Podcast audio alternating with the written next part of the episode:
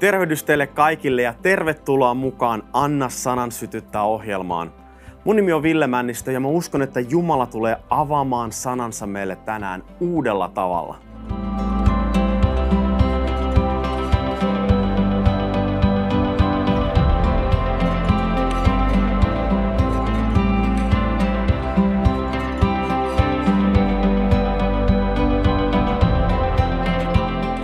Tervetuloa mukaan! Mä haluaisin tänään aloittaa uuden opetussarjan toivosta. Jumalassa on meidän toivo ja me jokainen tarvitaan toivoa. Tämä tulee olemaan monen eri jakson kokonaisuus ja mä oonkin jakanut tämän kolmen tällaiseen isompaan kokonaisuuteen. Mä haluan puhua ensin, että me olemme menossa kohti myrskyä, sitten jatkaa siitä, että kun me olemme myrskyn keskellä ja kolmantena, että miten me päästään pois siitä myrskystä. Me jokainen koetaan erilaisia tilanteita, erilaisia myrskyjä meidän elämässä. Elämä on vaikeaa välillä ja elämä ei ole, ei ole aina niin helppoa. Ja mä olen itsekin kokenut kaikenlaisia myrskyjä. Haluaisin oikeastaan näiden ohjelmien kautta aika henkilökohtaisella tavalla puhua omista myrskyistä. Ja mä uskon, että Jumala voi antaa meille toivoa näiden esimerkkien kautta. Mutta tärkeää muistaa, kun nyt me olemme menossa kohti myrskyä, että me emme ole yksin. Jumala on meidän kanssa. Jeesus kulkee meidän kanssa. Ja hän haluaa, että me opitaan suhtautumaan näihin myrskyihin oikealla tavalla. Meidän elämä voi olla toivotonta, meidän ympäristö vaikuttaa toivottomalta, mutta silti sen kaiken keskellä meillä voi olla toivoa. Ja se onkin oikeastaan näiden ohjelmien se, se sana, minkä mä haluan antaa, on, ja juuri se, että meidän toivo ei perustu näihin meidän olosuhteisiin, vaan meidän toivomme perustuu Jumalaan. Jeesus on meidän toivon antaja, ja hän haluaa kulkea meidän kanssa. Mä luin tällaisen lauseen, mikä sanoi näin, että älä menetä toivoasi, sillä yön pimeimpänä hetkenä syttyvät tähdet. Yön pimeimpänä hetkenä syttyvät tähdet. Tämä rohkaisi mua ihan hirveästi, kun mä luin tämän, koska automaattisesti mulla tulee äh, mieleen se tarina siitä, kun Jumala käskee Abrahamin tulla pois teltasta ja katsoa taivaaseen, katsoa ja nähdä ja kaikki ne tähdet. Ja miten Jumala antaa lupauksen jälkeläisistä ja sanoo Abrahamille, että sinulla tulee olemaan jälkeläisiä niin kuin näitä tähtiä. Jumala haluaa antaa tämän saman lupauksen sulle ja mulle tänään. Hän haluaa antaa meille tähtiä taivaalle, niitä toivon tähtiä meidän pimeyteen, meidän pimeään taivaaseen. Mutta samalla tavalla kuin Abraham, hänen täytyy tulla ulos sieltä teltasta, jotta hän pystyi näkemään ne tähdet. Jumala haluaa, että mekin tullaan ulos sieltä meidän toivottomuuden teltasta, meidän epätoivon teltasta – Jumala haluaa, että me astutaan ulos, me seuraamme häntä ja ko- kohotamme katseemme ylöspäin. Ja vain sitä kautta me voidaan nähdä tähtiä. Nyt kun me puhutaan, että me olemme matkalla myrskyyn, niin usein se tarkoittaa sitä, että toivottomuus tulee meidän elämään. Ja toivottomuus ei koskaan tule oikeaan aikaan. Ja haluaisinkin kertoa teille mun oman henkilökohtaisen tarinan toivottomuudesta – kun toivottomuus saapui vieraaksi. Nyt minä ja mun vaimo Johanna, me tavattiin, kun me oltiin aika nuoria. Mä olin 16-vuotias, kun me alettiin seurustelemaan ja me mentiin naimisiin vuonna 1999. Mä olin silloin 20 ja me ollaan oikeastaan kasvettu yhteen, kasvettu aikuisuuteen. Ja me oltiin innoissaan, kun me mentiin naimisiin, katsottiin meidän tulevaisuutta eteenpäin ja, ja oltiin niin kuin, ää, haaveiltiin erilaisista asioista, haaveiltiin perheestä ja kaikista niistä asioista, mitä me tultaisiin tekemään yhteen ja me yhdessä. Ja mä oikein odotin sitä, että me pystyttäisiin perustamaan perhe. Sitten vuonna 2005, kun me oltiin oltu raamattukoulussa Ruotsissa, me tultiin takas Suomeen ja me ajateltiin, että okei, nyt me ollaan oltu naimisissa sellaiset 6-7 vuotta, että olisiko nyt aika hankkia perhe, saada lapsia – Ja me päätettiin, että okei, nyt se on sen aika. Ja silloin mä aloin sitten, joka aamu kun rukoilen aamurukouksia, niin aloin rukoilemaan, että okei Jumala, anna meille lapsia, anna meille terveitä lapsia, anna meille nopeasti lapsia. Että nyt olisi hyvä ajoitus, että meistä tuntuu, että nyt on oikea hetki, että anna meille lapsia. Ja kun mä aloin rukoilemaan tätä rukousta, niin aika nopeasti muutaman viikon jälkeen mä koin hengessäni, että miten pyhä henki puhui ja sanoi mulle näin, että Ville, tämä tulee olemaan elämäsi taistelu. Elämäsi taistelu, mä ajattelin, hetkinen, mikä ihme sana tämä on, että kerta kaikkiaan, niin kuin, että mä en ota vastaan tätä lausetta tai tätä sanaa, että mä en tähän usko ja, ja aloin niin kuin rukoilemaan sitä vastaan, mutta jotenkin se vaan oli mun, sielu, mun sielussa ja hengessä tämä lause, että tämä tulee olemaan elämäsi taistelu.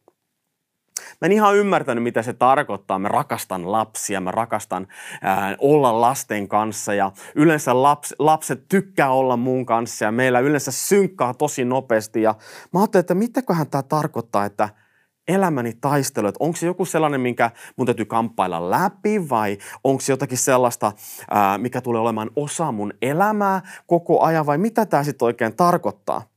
No ensinnäkin positiivinen puoli on se tässä, että Jumala siis puhuu. Ajattele, Pyhä Henki puhui minulle. Pyhä Henki voi puhua myös sinulle. Ja hän lupaa meille evankeliumi Johanneksen mukaan 16 ja jae 13, että kun totuuden henki tulee, hän johtaa teidät tuntemaan koko totuuden. Hän ei näitä puhu omissa nimissään, vaan hän puhuu sen, minkä kuulee ja ilmoittaa teille, mikä on tuleva. Hän ilmoittaa teille, mitä on tuleva. Pyhä henki siis puhuu meille. Me voidaan kuulla hänen ääntä. Ja nyt sitten kun monia vuosia meni ja me ei saatu lapsia, niin tämä lause siitä, että Jumala oli jo ilmoittanut etukäteen, että Ville, tämä tulee olemaan taistelu. Mutta se ei tarkoita sitä, etteikö me voitaisiin mennä taistelusta läpi. Ja se tulee olemaan mun sanoma näiden ohjelmien kautta. Jumala haluaa auttaa sinua ja minua. Jumala haluaa, että me tulemme sieltä myrskystä myös ulos. Ja sitten kun me oltiin jo muutama vuosi yritetty saada lapsia, me alettiin kysymään, että no missä on vika? Miksei me saada lapsia? Että onko jossakin joku ongelma? Pelkästään tämä ajatus siitä, että on joku ongelma, aiheuttaa stressiä parisuhteessa varmasti. Ja se ajatus siitä, että, niin kuin, että entäs jos mussa on se vika tai mitäköhän mun puoliso ajattelee sit musta. Ja useasti lapsettomuuden kanssa kamppailevat paris, pariskunnat oikeastaan pelkää tätä hetkeä, kohdata se totuus, koska se totuus voi johtaa siihen, että mä menetän mun puolison tai me menetetään se yhteys, mikä meillä on toistemme kanssa. Ja se onkin todellinen haaste, joka voi joko vahvistaa sitä suhdetta tai sitten hajottaa sitä suhdetta. Ja usein ihmiset ei uskalla selvittää totutta, koska se pakottaa meidät ajattelemaan uudelleen sitä muodostettua kuvaa, mikä meillä on perheestä ja meidän parisuhteesta ja meidän elämästä.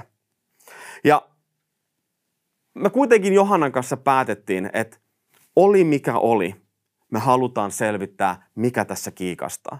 Ja jos sä kamppailet tällaisten asioiden kanssa lapsettomuudesta ja näin, haluankin rohkaista, selvittäkää, mistä homma kiikastaa. Aika usein se on hoidettavissa. Ja niin kuin meillekin sanottiin, kun me mentiin lääkärin sitten, että, että siis puolet tällaisista lapsettomuustapauksista voidaan hoitaa monella eri tavalla. No kuitenkin mulla oli se lause, että tämä tulee olemaan elämäsi taistelu mun sielussa. Ja kun me oltiin siellä lääkärissä, mä katoin, seinillä oli kaikki mahtavia kuvia iloisista perheistä ja paljon lapsia. Ja mä kattelin niitä, mä mietin, että onkohan toi myös mulle? Me mentiin lääkäriin. Lääkäri sanoi, että okei, aloitetaan testit Ville susta, se on ehkä helpointa. Me testattiin, muuten me mentiin kotiin ja mä jatkuvasti mietin, että Herra armahda – anna testituloksen olla oikea. että jos sun tarvii tehdä ihme, niin Herra, tee ihme. Ja me oltiin kotona ja, ja odotettiin sitä vastausta ja sitten yhtäkkiä tuli se puhelu, puhelu totuuden hetki. Ja lääkäri sanoo vaan ihan suoraan, että valitettavasti Ville, sä et voi saada biologisesti lapsia. Se on mahdotonta. Ja tämä uutinen iski mun sydämeen tosi kovaa. Ihan niin kuin olisi joku lyönyt päin kasvoja. Ja mä tunsin, miten sellainen järkytys sai otteen minusta. Se tapahtui ilman varoitusta ja yllätti mut täydellisesti. Toivottomuus oli tulossa mun ylle niin kuin varjo. Ja mä olin ihan sokissa, koska multa oli nyt yhtäkkiä yhdellä puhelinsoitolla riistetty se unelma siitä perheestä. Unelma saada lapsia. Unelma siitä perheestä, mitä mä haluaisin, että mulla on.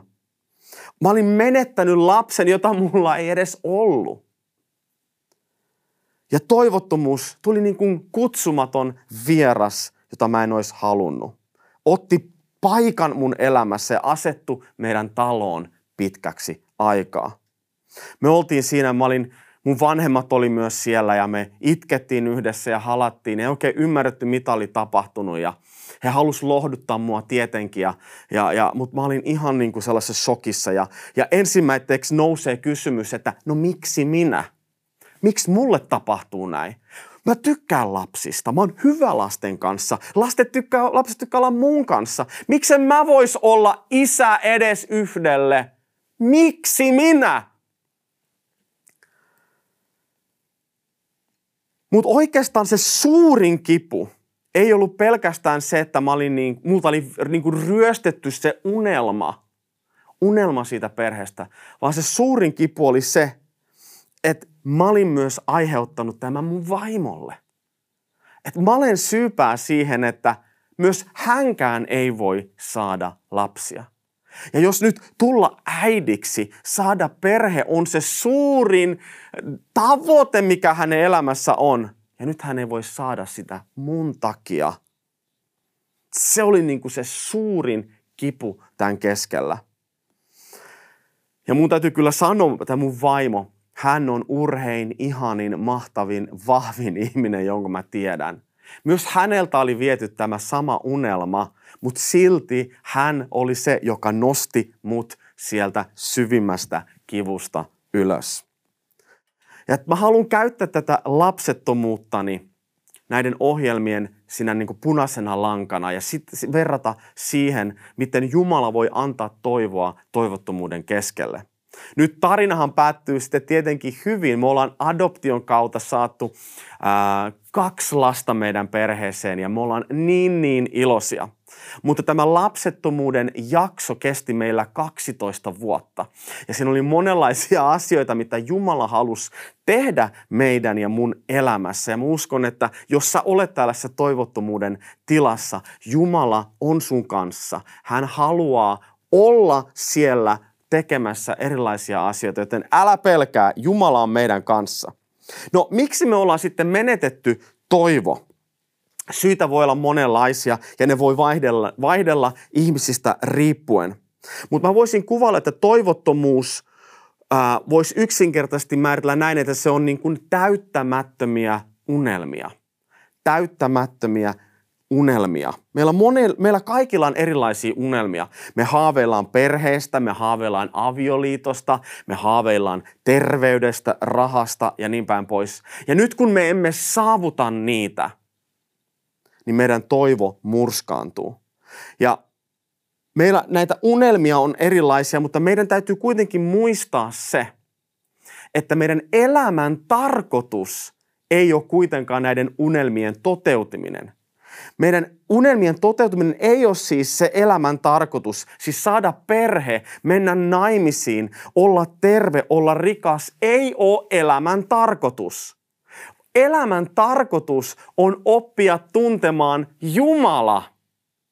Elämän tarkoitus on oppia tuntemaan Jumala intiimisti olosuhteista riippumatta.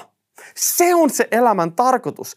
Tietenkin Jumala on hyvä ja hän haluaa antaa meille asioita. Jumala haluaa, että meidän unelmat toteutuu. Tietenkin, mutta meidän täytyy nostaa, ottaa se meidän keskittyminen pois siitä annetusta asiasta itse antajaan. Se meidän fokus pitää olla Jumalassa ja Jumalan tuntemisessa, eikä siinä, mitä Jumala voi meille antaa. Jumala haluaa antaa hyviä asioita meille, totta kai, koska hän rakastaa meitä. Hän on hyvä Jumala. Mutta tämä perspektiivin muutos on erittäin tärkeä. Ja se oli se niin kuin mun elämässä myös. Mä vaan rukoilin sitä, että Jumala, anna lapsi, anna lapsi, anna lapsi. Kunnes pyhä henki alkoi puhumaan mulle ja sanoi, että Ville, perustuuko sun usko siihen rukousvastaukseen? Että sä saat sen lapsen. Onko se, Ville, mihin se sun usko perustuu? Vai perustuuko sun usko ja toivo minuun, Jumalaan, sen toivon ja uskon antajaan. Ja tämä kuulostaa ihan itsestäänselvyydeltä, mutta mun piti oikeasti niin kuin mennä, mennä polvilleni ja miettiä, että hetkinen. Koska Jumala haluaa, että meidän olosuhteista riippumatta hän on se, johon me keskitytään. Hän on se, joka antaa meille elämää. Eikö niin? No me puhutaan tästä tulevissa jaksoissa myös. Mutta jos me mietitään, että, että mik, miksi me ollaan menetetty meidän toivo. Se voi olla rakkaan kuolema, epäonnistunut avioliitto, naimattomuus, eli haave avioliitosta, joka ei toteudukaan. Epäonnistunut yritys tai kauppa, toteutumaton lupaus, hylkääminen, petos, väkivalta, pahoinpitely, perheenjäsen, joka ei ole vieläkään tullut uskoon joku sairaus, väärät syytökset, unelman tuhoutuminen ja niin päin pois. Tätä listaa voisi jatkaa loputtomiin. Ja me jokainen tiedetään, missä me ollaan meidän elämässä eri tavalla, mutta se mitä mä haluan sanoa, rakkaat ystävät, että tällaiset tunteet ei tee meistä syntisiä, heikkoja, pahoja tai epähengellisiä. Rakkaat ystävät, sun tunteet tai mun tunteet on mitä meillä on. Ja Jumala haluaa, tulla niihin meidän tunteisiin. Jumala haluaa kohdata meidät siellä, missä me just nyt ollaan. Jumala haluaa auttaa meidät ulos sieltä. Mutta mikä on tärkeintä nyt, kun me olemme menossa kohti myrskyä, kun toivottomuus jostakin syystä tulee osaksi meidän elämää. Ensimmäinen tärkeä asia on ongelman myöntäminen. Ongelman myöntäminen. Ja meidän täytyy myöntää tämä ensin itselle mutta myös Jumalalle. Ja meidän täytyy sanoa se ääneen, suulla tunnustaa se ääneen. Ja sananlaskujen kirja 18.21 sanoo näin. Kielen varassa on elämä ja kuolema. Niin kuin kieltä vaalit, niin korjaat hedelmää. Eli toisin sanottuna elämä on siis meidän kielessä. Elämä ja kuolema on se voima. Se mitä me puhutaan, sitä me saadaan. No helposti sitten kun me puhutaan tällaisesta suun tunnustamisesta, niin mä kuulen joskus, että ihmiset sanoo, että okei, ei saa sanoa siis mitään negatiivista. Ei saa puhua mitään sellaista, mikä, niin kun, ää, no siis, mikä on negatiivista meidän elämästä. Ei saa sanoa, että mä oon kipeä tai mä oon sairas tai sitä. Mä haluan kuitenkin nyt, rakkaat ystävät, sanoa teille sen, että tämä ei kirjaimellisesti tarkoita sitä, että jos nyt yhden kerran mä sanon, että voi että kun mä oon lihava – niin mä aina pysyn lihavana. Vaan tämä nimenomaan on kyse siis tällaista meidän elämän asenteesta ja sitä, mitä meidän elämän asenne puhuu, mitä me jatkuvasti puhumme, mitä me ajattelemme elämästämme. Se, mitä on meidän sydämessä, sitä meidän suu puhuu. Ja sen takia meidän täytyy niin kuin, äh, olla tämä niin kuin Jumalan elämä meissä, joka pulppua ja puhuu oikeita asioita. Ja mä uskon sitä, että vaikka me oltaisiin toivottomia, toivottomuuden keskellä, jos Jumalan sana on meidän sydämessä, jos Jumalan läsnäolo on meissä, niin meidän elämä, meidän asenteet puhuu toivoa niiden toivottomuuden, toivottomuuden keskelle. Eli siis todellisten asioiden myöntäminen ei ole negatiivista tunnustamista, vaan tosiasioiden toteamista. Jos mä oon kipeä, niin mä oon kipeä.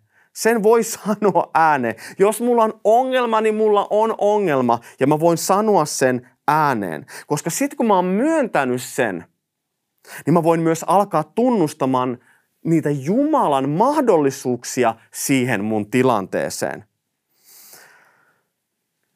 Mutta tämä ei ole ihan yksinkertaista ja mulla kesti monta vuotta, että mä tulin siihen pisteeseen, että mä pystyin myöntämään sanomat Jumala, mä en voi tälle mitään. Mä en voi saada lapsia, enkä mä voi korjata tätä tilannetta.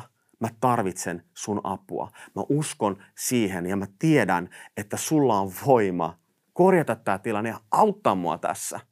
Ja aloin puhumaan niitä Jumalan mahdollisuuksia. Mutta nyt toivottomassa tilassa ensimmäinen asia oli se, että me myönnetään se. Myönnetään se itsellemme ja Jumalalle. Seuraava asia on se, että meidän täytyy kääntää se meidän rukouksen suunta. Kääntää rukouksen suunta. Enemmän mä rukoilin vaan pelkästään niin kuin, että Jumala paranna mut, anna mulle lapsi, anna mulle lapsi.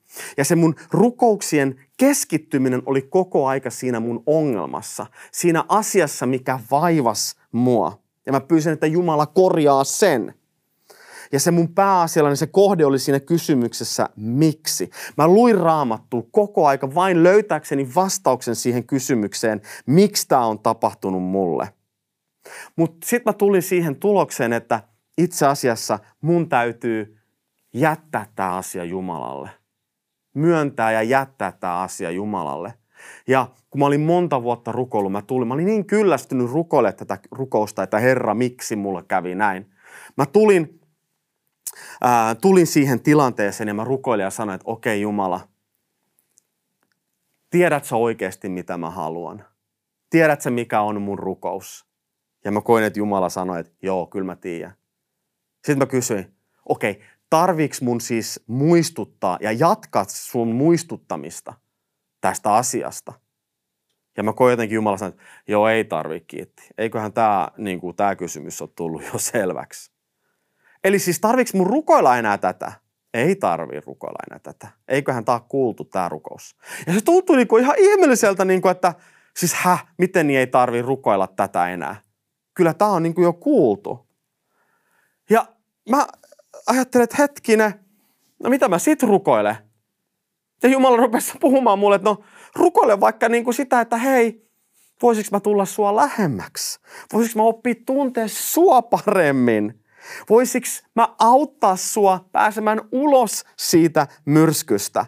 Voisiko mä rukoilla sitä, että, että Herra, älä anna tämän kivun tai tämän ongelman olla hyödytön.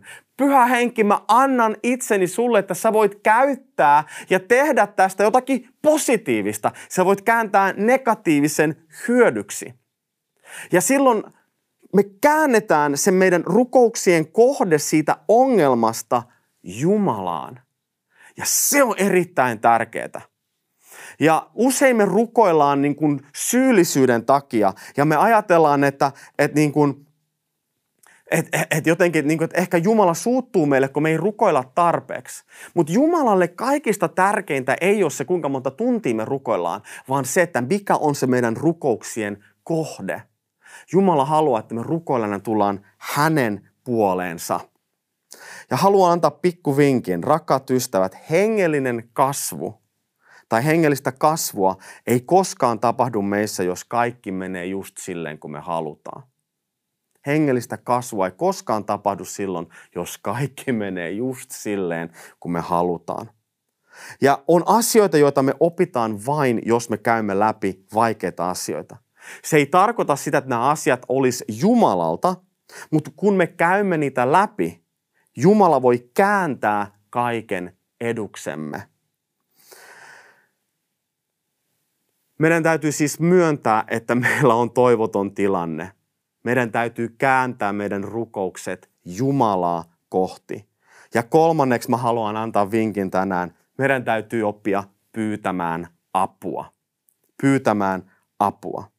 Mä itse ymmärsin, että mun täytyy kysyä neuvoa joltakin luotettavalta ihmiseltä. Mä en pysty yksin niin kuin päättämään tai niin kuin pääsemään ulos tästä mun tilanteesta tai tästä ongelmasta. Mä tarvitsen jonkun apua. Mun täytyy puhua jonkun toisen kanssa.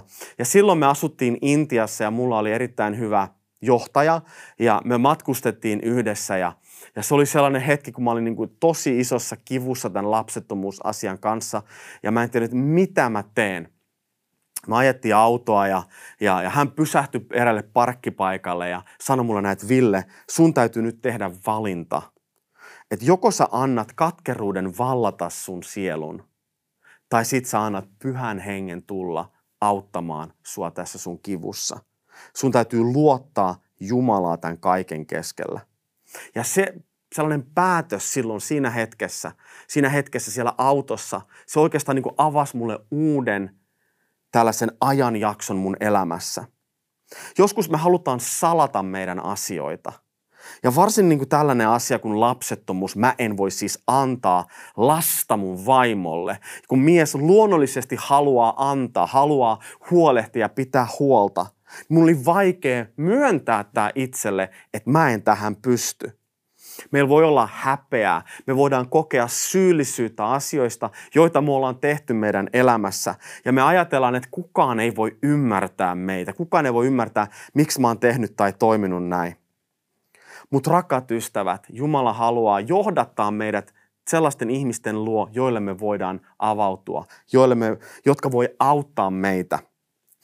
Toipumisprosessi alkaa usein silloin, kun me ei eristäydytä meidän häpeään ja syyllisyyteen, vaan me puhutaan jollekin toiselle. Me avaudutaan jollekin toiselle. Mutta tämä avautuminen, se vaatii tai se oikeastaan velvoittaa sellaista molemminpuolista herkkyyttä – ja hienotunteisuutta. Mä muistan, mä menin erään, mä itse pastori, niin mä voin sanoa että mä menin erään pastorin luokse ja kerroin, että hei, että mulla on kauhea kipu tämän lapsettomuuden takia. Ja hänen vastaus mulle oli, että hei, musta tuntuu, että sä et rukoile tarpeeksi tai että sulla ei ole tarpeeksi uskoa. Ja mä ajattelin, no oli siinä surkea vastaus, ei kyllä lohduttanut yhtään. Mutta kun Jumala voi johdattaa meidät kuuntelevan ystävän, jonkun ymmärtävän ihmisen luokse, ammattiauttajan luokse, niin mä uskon, että me ollaan jo aloitettu matka kohti eheytymistä. Me huomataan pian, että muillakin on samanlaisia ajatuksia, ongelmia ja asioita. Ja Jumala voi auttaa meitä ja avata meitä ja viedä meitä eteenpäin. Mä haluaisin rukoilla tähän loppuun sun puolesta, jos susta tuntuu, että sä olet menossa kohti jotakin myrskyä just nyt. Ja mä uskon, että pyhä henki haluaa sanoa sulle just siellä, missä sä oot, että sä et ole yksin. Jeesus kulkee sun kanssa. Jeesus on menossa kohti sitä myrskyä sun kanssa. Hän tietää kaiken, hän tuntee sut ja hän haluaa auttaa sua eteenpäin. Joten taivallinen isä, me pyydetään tässä hetkessä. Pyhä henki tule. Vahvista tämä sana, mitä mä oon puhunut jokaiselle meistä, joka katsoo tätä ohjelmaa. Jos me koetaan, että me ollaan menossa kohti myrskyä, mä haluan rukoilla, että sä tulet pyhä henki just nyt kirkastamaan Jeesusta, tuomaan sitä toivoa sen myrskyn keskelle. Sitä toivoa ja sitä sanomaa siitä, että sinä olet toivon antaja. Ja kaikesta toivottomuudesta, kaikista olosuhteista huolimatta meillä voi olla toivoa sinussa, koska sinä et muutu Jumala, sinä olet sama tänään ja joka päivä myös meille. Amen. Jumala on sinun kanssasi, toivon antaja on sun kanssa ja mä haluan sanoa, oikein paljon siunausta ja me jatketaan tästä ensi jaksossa kysymällä se suuri kysymys, että no miksi minä? Miksei Jumala tehnyt mitään? Amen ja siunausta teille.